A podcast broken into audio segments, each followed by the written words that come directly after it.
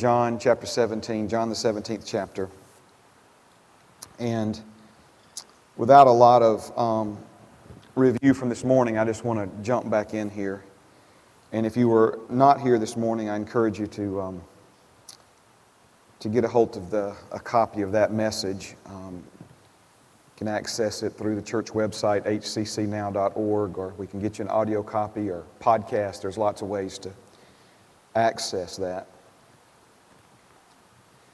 I, um, I have to watch myself because every word that God has ever spoken is extremely important. And so anytime you start saying, well, this word's more important than that word, you know, you, you need to be careful in what you're saying.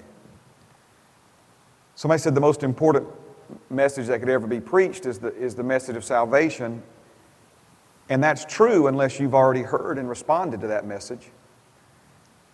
If you're a born again man but don't know anything about healing, then for you, you know, maybe you need to hear some of the word concerning healing or some of the word concerning deliverance. Or, you, you follow what I'm saying? So, um, to say that one part of the Word of God is more important than another is, is, um, uh, is you have to be careful saying that.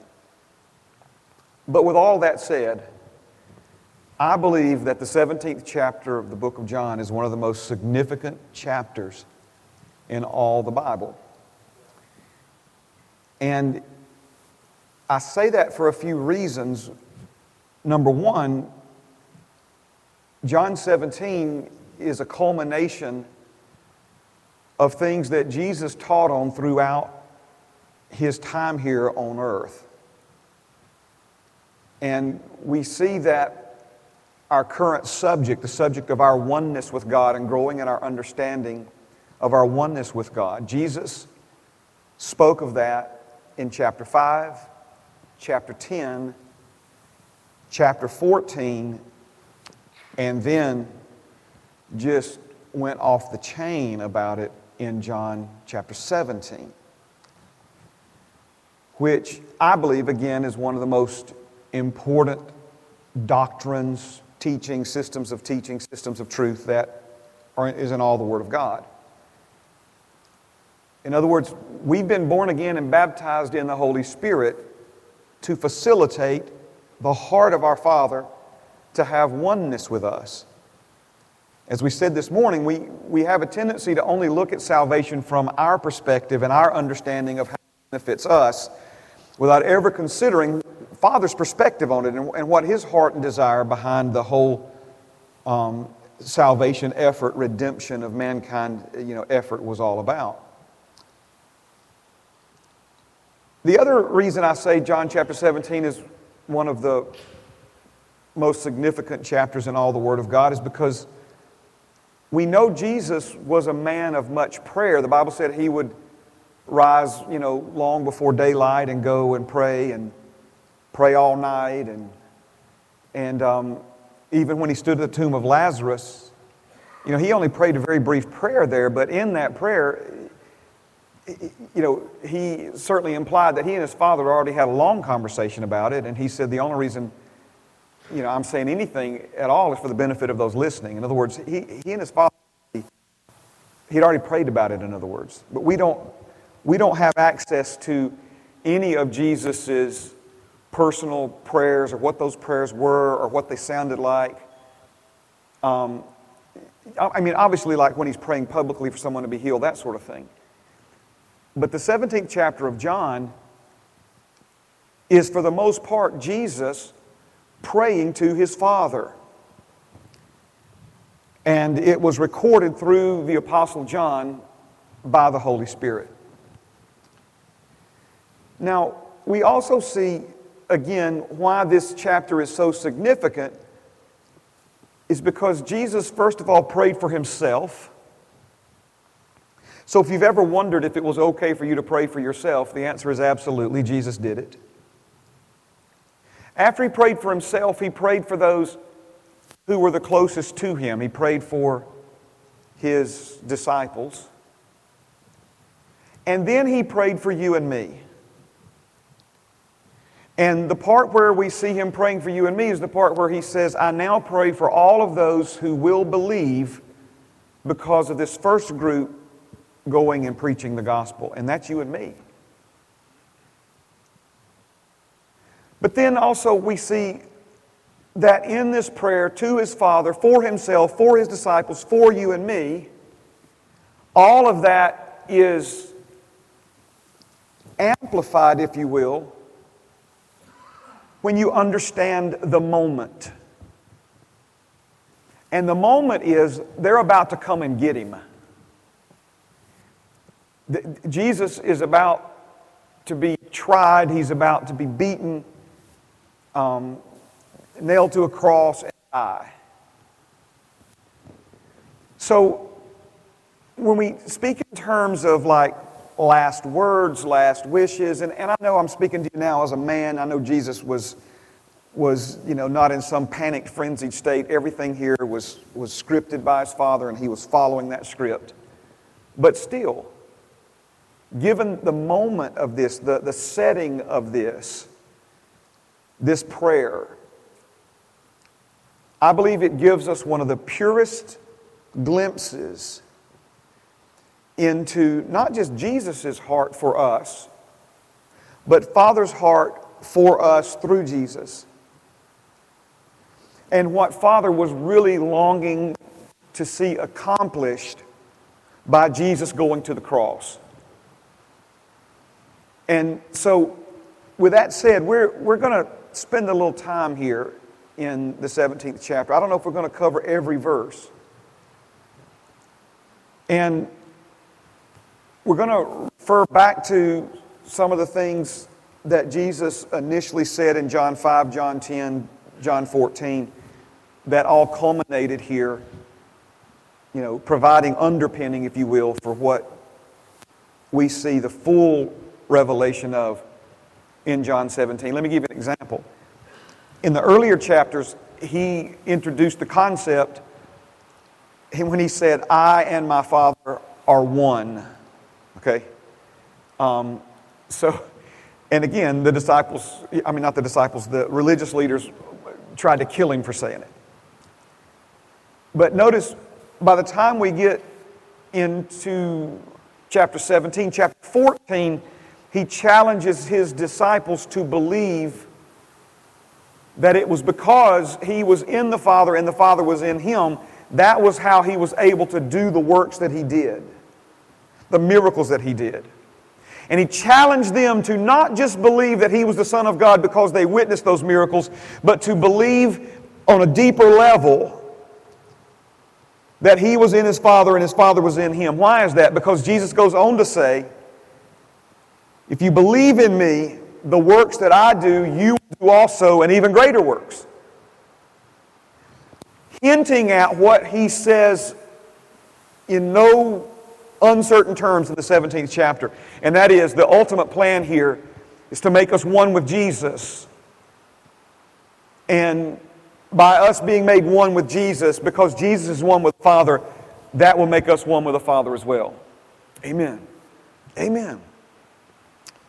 All right, so I'm just trying to orient you a little bit here this evening. Let's, um, let's begin at verse number one. John chapter 17, verse 1. Jesus spoke these words lifted up his eyes to heaven and said, Father, the hour is come.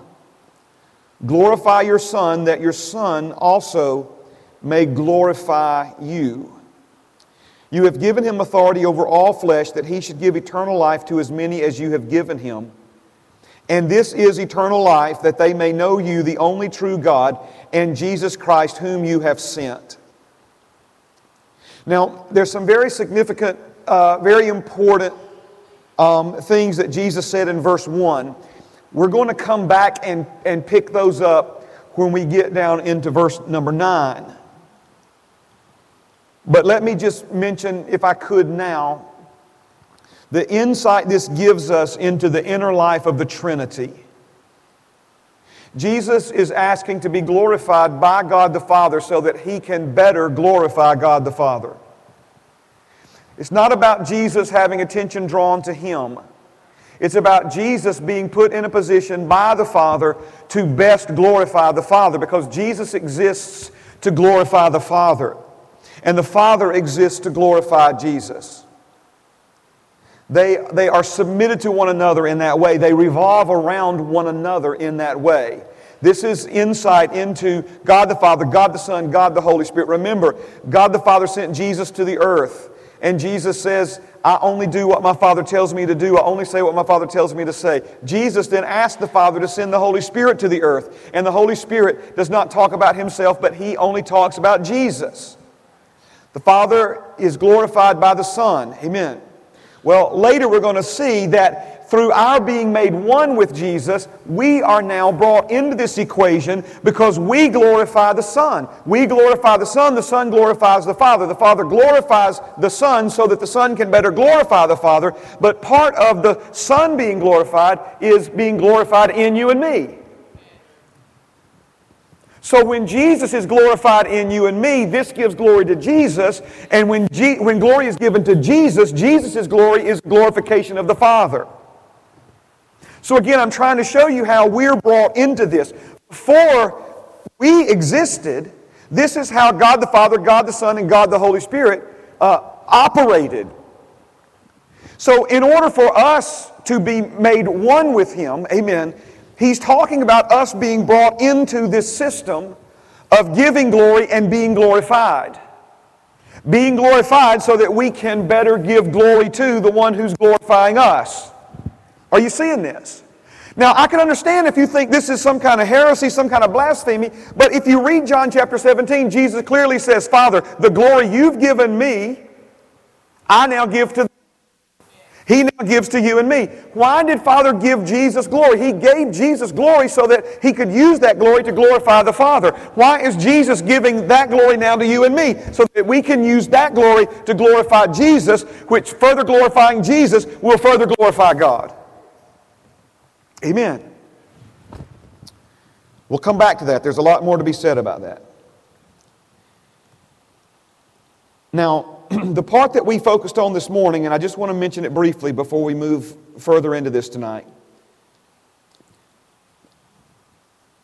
And if you'll notice one piece of this, in order to understand one part of this, you need to understand another part. And then in order to understand that other part, you need to understand this piece. And so we're, we're packing it, we're unpacking it rather, we're building it. Uh, and, and so, amen, we, because of that, we're going to deliberately review some things. So he says, Father, you've given him, and the Son is, Jesus is speaking of himself, what, the third person here. He says, Father, you gave me authority over all flesh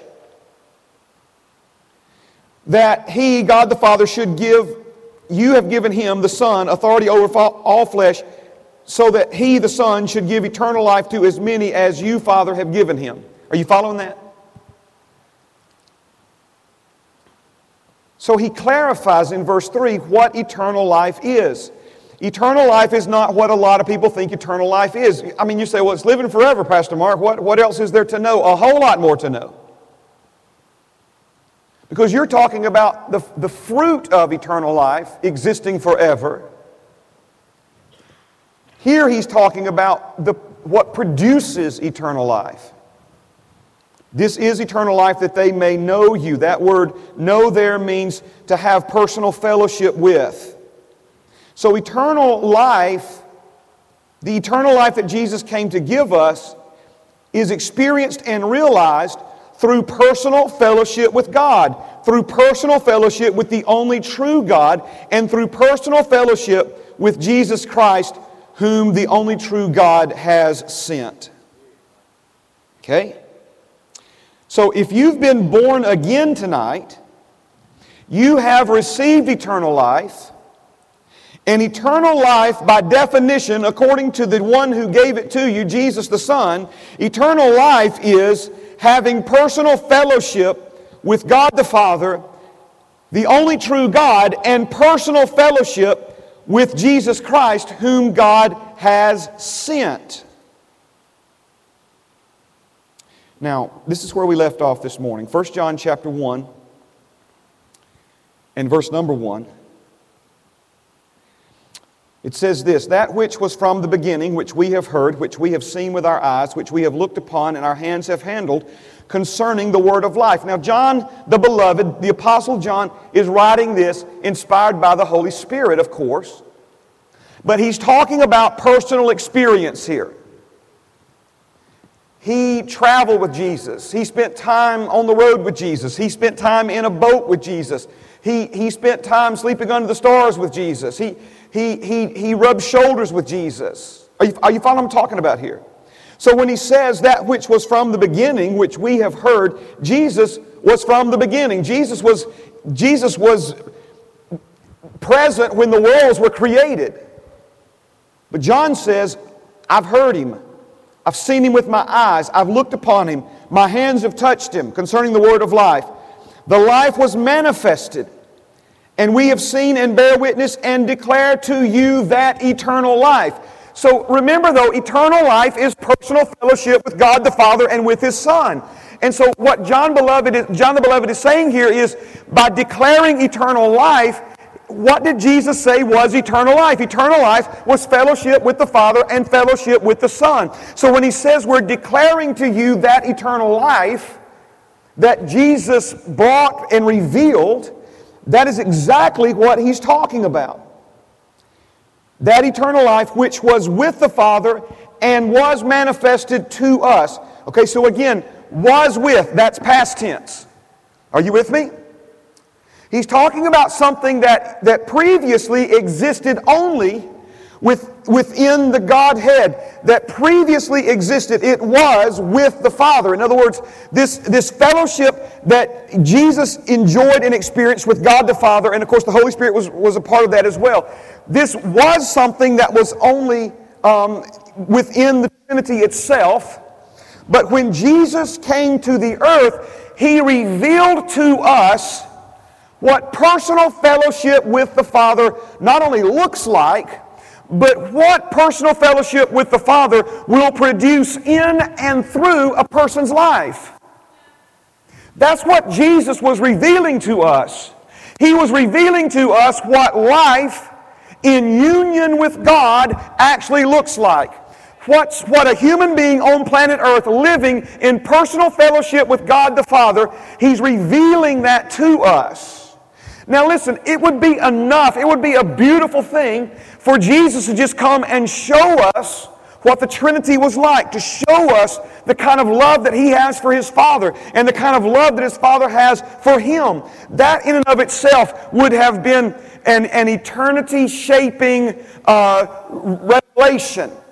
Except for Jesus didn't just come to show us what it was like, He came to both show us what it was like and then invite us into and become a part of it. Oh, I'm not sure you're hearing me tonight. Thank you, Father, for helping us. Praise God. So, anytime you see that word declare, it, it's um, when, when we back into the country and we had to pass through customs. They wanted, they wanted uh, to know um, what, if anything, we had to declare. And they wasn't talking about us giving them a report on the missions trip, right? They wanted to know what we were bringing back into the country. What might be in our suitcase that they need to know about? What's hidden that needs to be revealed, that needs to be unpacked, that needs to be shown, that needs to be accounted for, right? So, this is what he's saying. We're, we're declaring to you that eternal life. What is eternal life according to Jesus? Personal fellowship with the Father and with His Son. So he says, We're declaring to you that eternal life, that personal fellowship with the Father and with the Son, which was with the Father and was manifested to us. Now, when, when John is using us here, he's, you know, like when they you talk about like writing letters and don't begin with, with the word I. And so he's speaking in plural pronouns, but the us here it didn't, it wasn't John only, but John's giving a personal testimony of what he witnessed. It was declared, it was manifested to all the disciples. It was manifested to others besides John, and John is including them in this. But he's also talking about what he personally experienced and witnessed that he is now giving revelation to. Verse 3 That which we have seen and heard, we declare to you that you also. Why is he declaring it? Why, why, why is he wanting other folks to know about this? So that you also may have fellowship with us. And truly, our fellowship is with. So, do you see now when you take that word know, personal fellowship, to know eternal life is to know the Father and the Son and, and you look at what that word know means in that context, K N O W, it means to have personal fellowship with. You see now when you bring that over into 1 John, this, this passage, and he talks about eternal life. Eternal life, according to Jesus, is knowing, having personal fellowship with God the Father and His Son. Do you see? He says, and truly, in other words, the hearers in John's day would have known what the word know means. They would have known that he was talking about personal fellowship.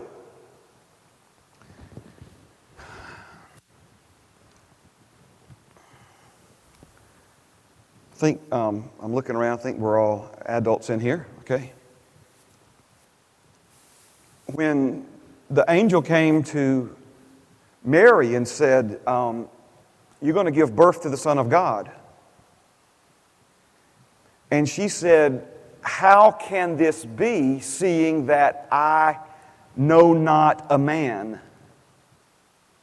That didn't mean she had never been introduced to um, a male person, uh, uh, someone of the male gender.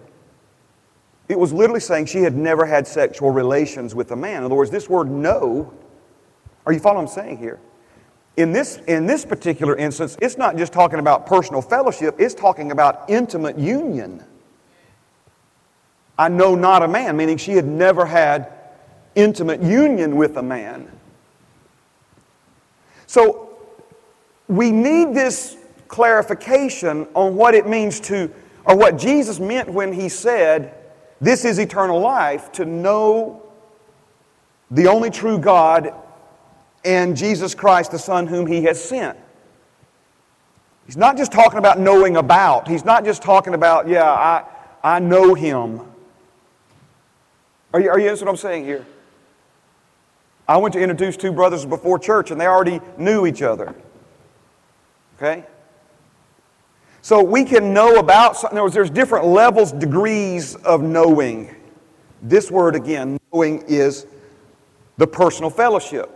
So when John is saying this, those the people in his day using the language that he used, they knew that he meant personal fellowship. That's why in at the end of verse 3 he says, "And truly our fellowship, truly our knowing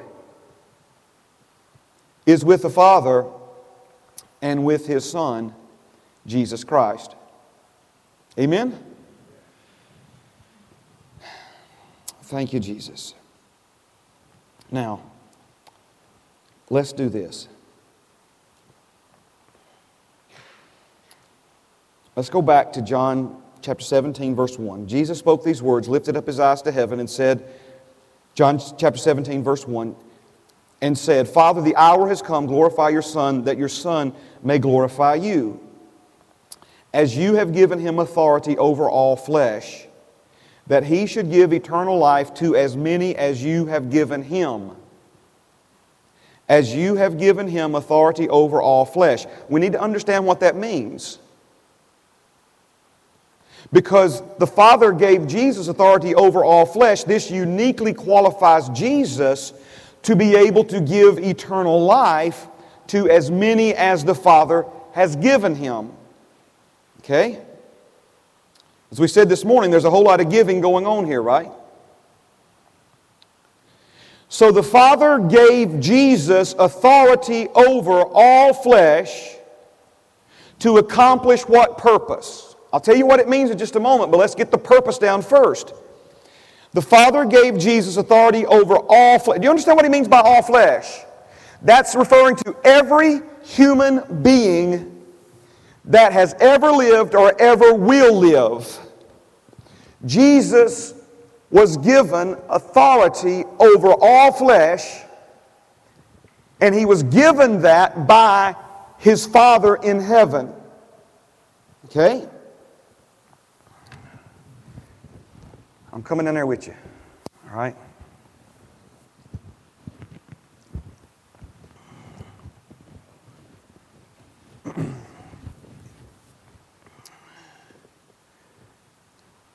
I'm kind of at a crossroads here and I'm just waiting on the Holy Spirit for a moment, all right? let's, let's nail something down right quick, okay? The Bible says in John, amen, somewhere in my notes, I'm not going to try to fish it out. Toward the end of John chapter 3, a group of John the Baptist disciples come to John the Baptist and say, You remember that dude from the, from the Jordan River that you baptized? Speaking of Jesus, I put dude in there. They didn't say dude. They said, Everybody's going to him now. You know, there used to be people lined up for us to baptize them. Our lines have gotten smaller and his lines are getting bigger. And this is what John says He says, A man can receive nothing unless it's given to him by God. Okay? Paul asked the Corinthian church, I believe it's in 1 Corinthians, maybe around chapter 4. Just stay with me, don't, amen. He says, What do you have that you did not receive?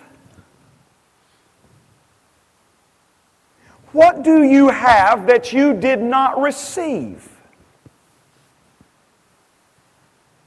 In other words, what do you have that you were not given? What's being revealed here? What's being revealed here is a principle. Nobody ever has anything that's not given to them.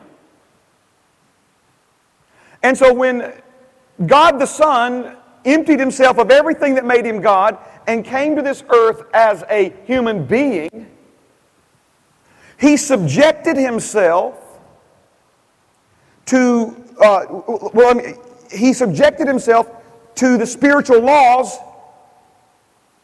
that he and his father established.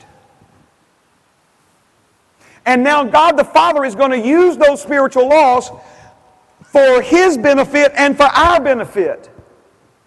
Are you with me? So God the Father is in heaven. Who created all flesh? God the Father created, it's not a trick question. God the Father created all flesh. Are you going with me? We're going somewhere now. You going with me? All right. God the Father created all flesh. So he has jurisdictional rule over all flesh because he created it and ultimately it belongs to him. Okay? Except for all of humanity was separated from him and trapped in a created physical world with no way to break out of that physical world to reconnect with God, who is the Spirit. So Jesus came from heaven to this earth as a man as a God man. Are you hearing me? As someone who was one with his Father. Me and my Father are one. He said it this way a little further down in John chapter 17. He said, Father, everything that's yours is mine, and everything that's mine is yours.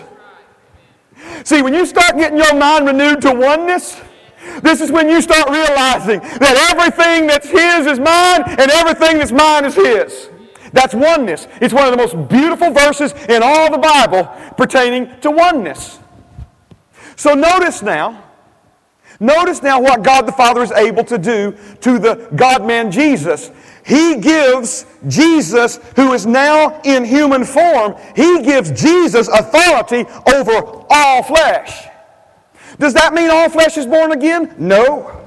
But it means Jesus is now in a unique position to represent all of humanity, all humankind that have ever lived in the past, and all humankind that will ever be born in the future. Jesus was given authority over not some flesh, not Jewish flesh, not uh, rich flesh or poor flesh, over all flesh. All flesh. Okay? Now, this is really, really, really important. Let me get ahead of myself and I'm going to come back, okay?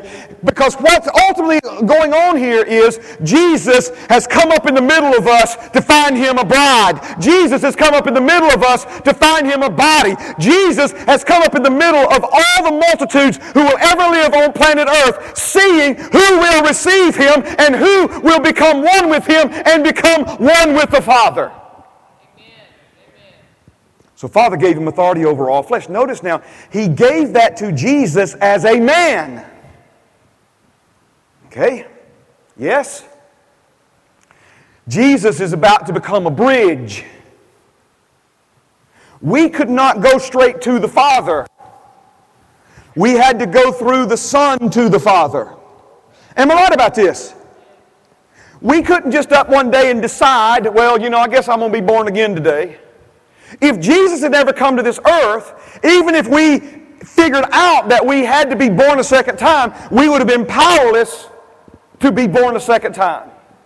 Are you following what I'm saying? In other words, we, I know sometimes we take these things for granted because the grace of God that, that brings salvation has appeared again to all men, to all flesh. Are you following what I'm saying?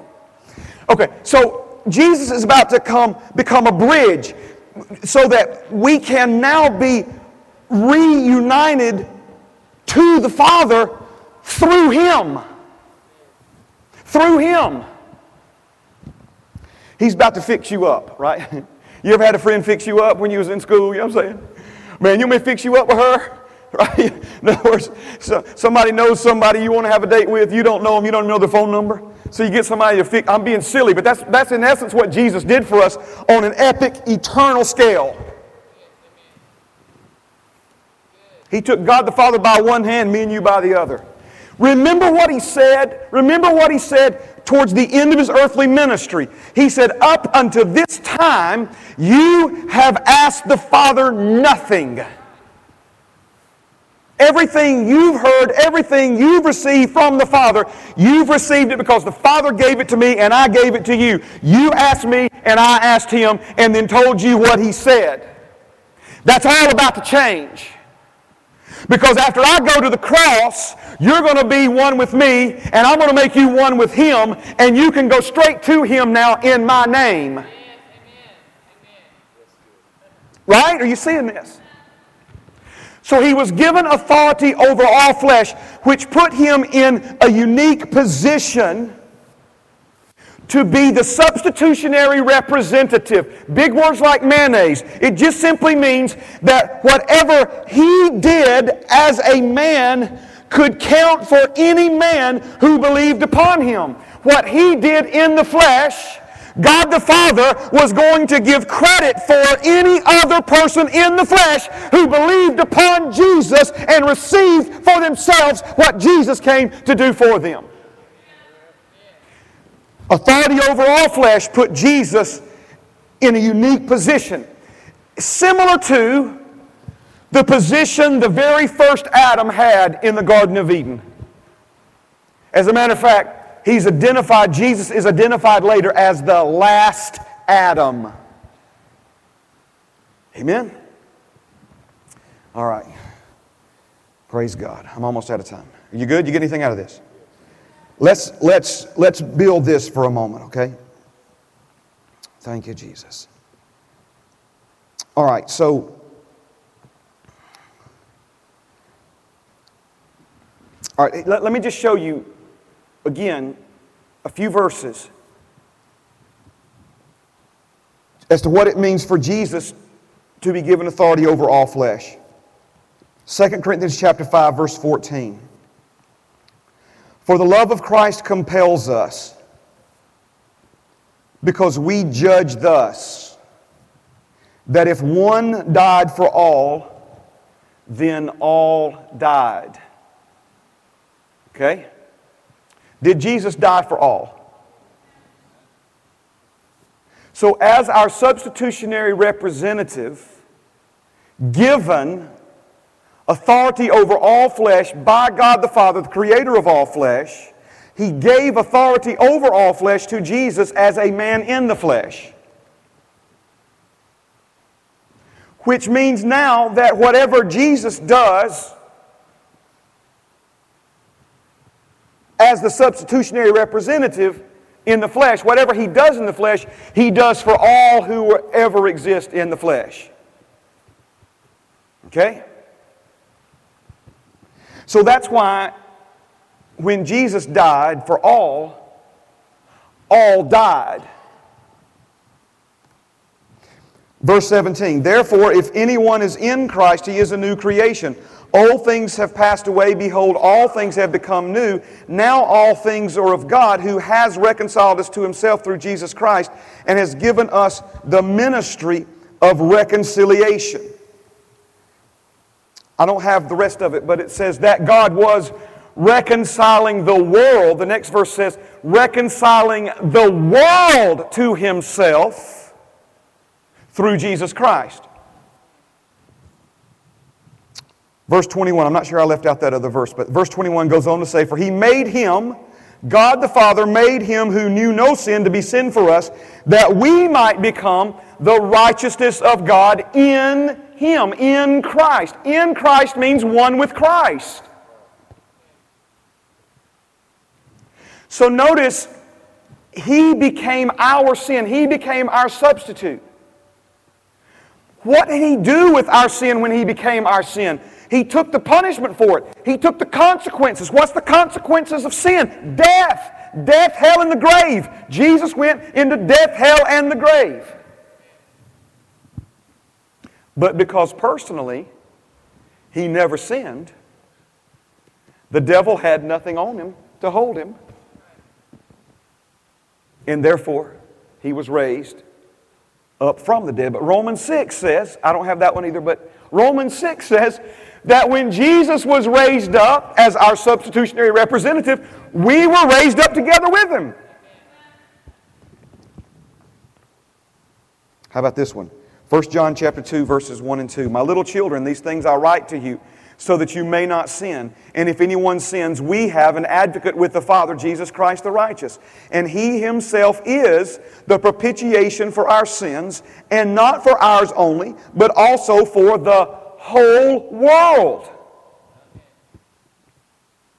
A couple of more. 2 Corinthians 8, uh, chapter 8, verse 9.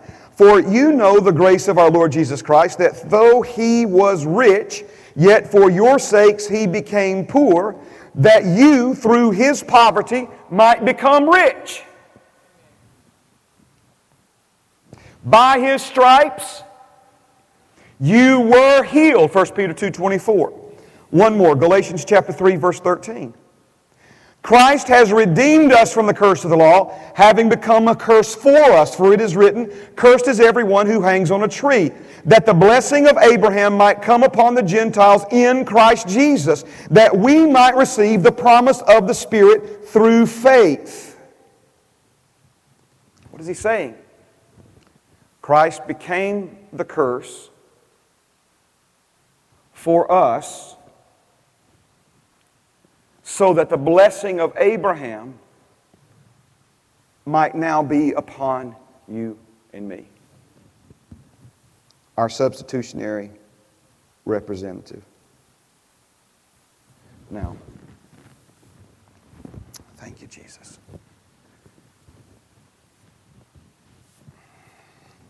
Are you with me so far?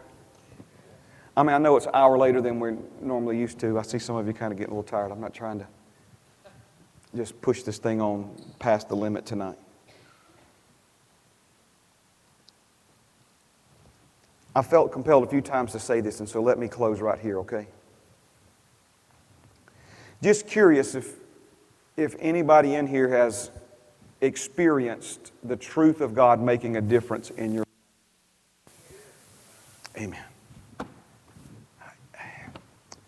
You know, one of those moments where you, you know, the Lord shows you something, reveals something to you, and it's like, you know, where have I been my whole life? You know, how, how did I live this many years and not know this? What, you know, and it, it, that truth begins to work inside of you. Yes? Okay. it's more than just hearing something that you didn't know and kind of having one of those wow moments. It's more than just hearing something you've never heard and having one of those, man, that's cool moments, right? We're talking about something that, because the Word of God is living and powerful, we're talking about something that begins to work on the inside of you. The Word of God is like antivirus software in a computer. You put that antivirus software in that computer, and that software goes into the inner workings of that computer, and it'll identify things that are not right in the inner workings of that computer. And not only will it find what's broken, not only will it find what's corrupted, not only will it find what's not processing uh, as it should, it will identify that and then correct or remove it. That's what the Word of God does in our lives. It's life to those that find it and health to all your flesh. It goes all the way down, penetrating to the marrow in your bones, and is able to discern not only why you do, not only what you do, but why you do what you do, a discerner of the thoughts and intents of the heart. Am I the only one that has persisted in negative behavior and not known why? Word of God has the power, the truth of God has the power to identify, reveal not just where you're wrong, but why you keep doing things that you shouldn't do any longer and don't want to do any longer but can't figure out the answer to. All right, now, why, why did we shift gears in talking about this? Because what, what we are digging into tonight is truth on a rarefied level We've identified over the last few weeks that some truth is stronger than other truths. And the stronger the truth, the greater the impact it has upon our lives. Am I right about that?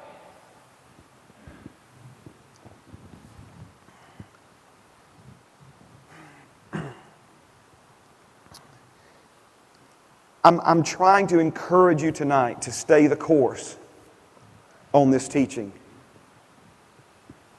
Let's get this truth inside of us, living and powerful and active.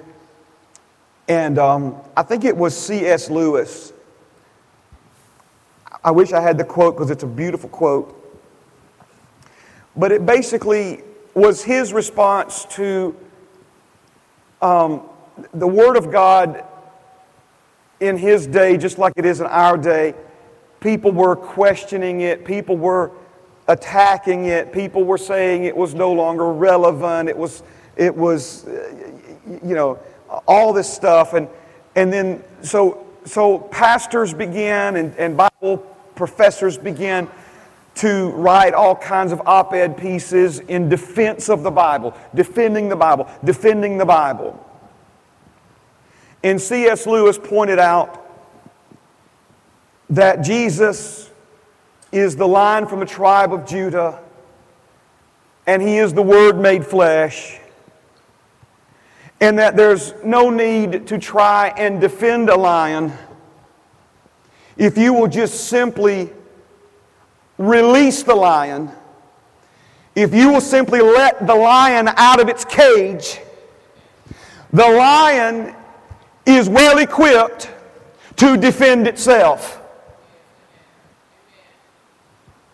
What, what, what am I trying to tell you tonight? Let's let this truth out of its cage and let's let it loose inside of our hearts and let's just see what it can do inside of us. Insecurity cannot remain in the life and heart, mind, and thinking of someone who is convinced they are one with the Almighty God. Fear has no place when you understand the love that He has for you. and the place that you hold in his heart. Can't, it, it can, we sang about it before I got up here. No longer a slave to fear. A lot of people singing at the top of their lungs and tormented by fear almost 24 hours a day. We got to know who we are. Amen? Stand with me. Praise God. Are you getting anything out of this? Amen. Father, thank you for this time together this evening. Thank you for, Lord, the effort that's, that's represented here tonight. You reward those who diligently seek you. Father, may we release the lion of this truth in our lives. The lion from the tribe of Judah, he breaks every chain, every chain, every stronghold, every mental block, every mental deficiency, every emotional abnormality, and any root cause of it. Father, I thank you tonight for giving us eyes to see and ears to hear and hearts to understand. Lord, that we may lay hold of this, this truth, not let it slip from our grasp, not let it be stolen from us, not let it be choked out by other things. But Father, may the seed of this truth produce 30, 60, and 100 fold results in our lives to the glory of our Father.